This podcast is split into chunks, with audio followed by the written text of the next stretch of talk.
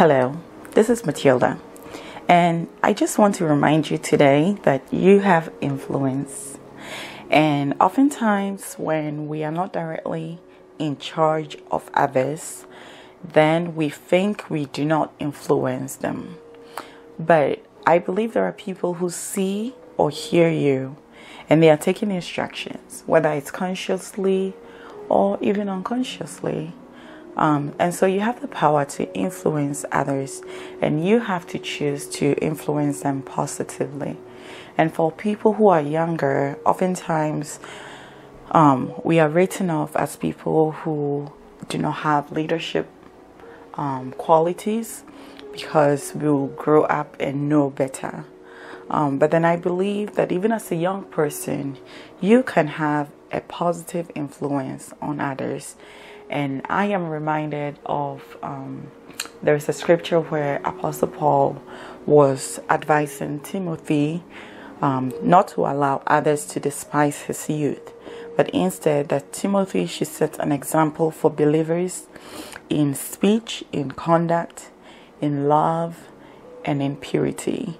And I believe that this advice meant that Timothy should live in a way that others will not have reason, you know, to just write him off as, oh, he's doing that just because he's young.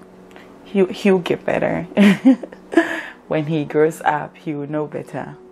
Um, but rather, Timothy had to live up to a higher standard of the word, which will be an, as an example unto others.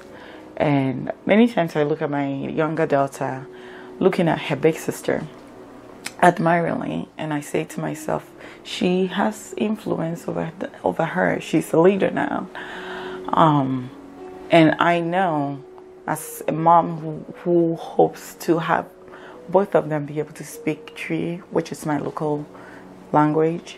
Um, I know that if I'm able to teach the big sister how to speak it, then the younger one eventually will be able to pick it up, or even me teaching her would not be as difficult.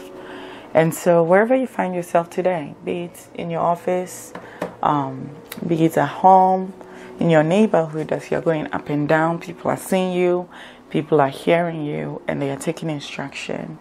Um, and so you have to choose, choose to be a good influence onto others.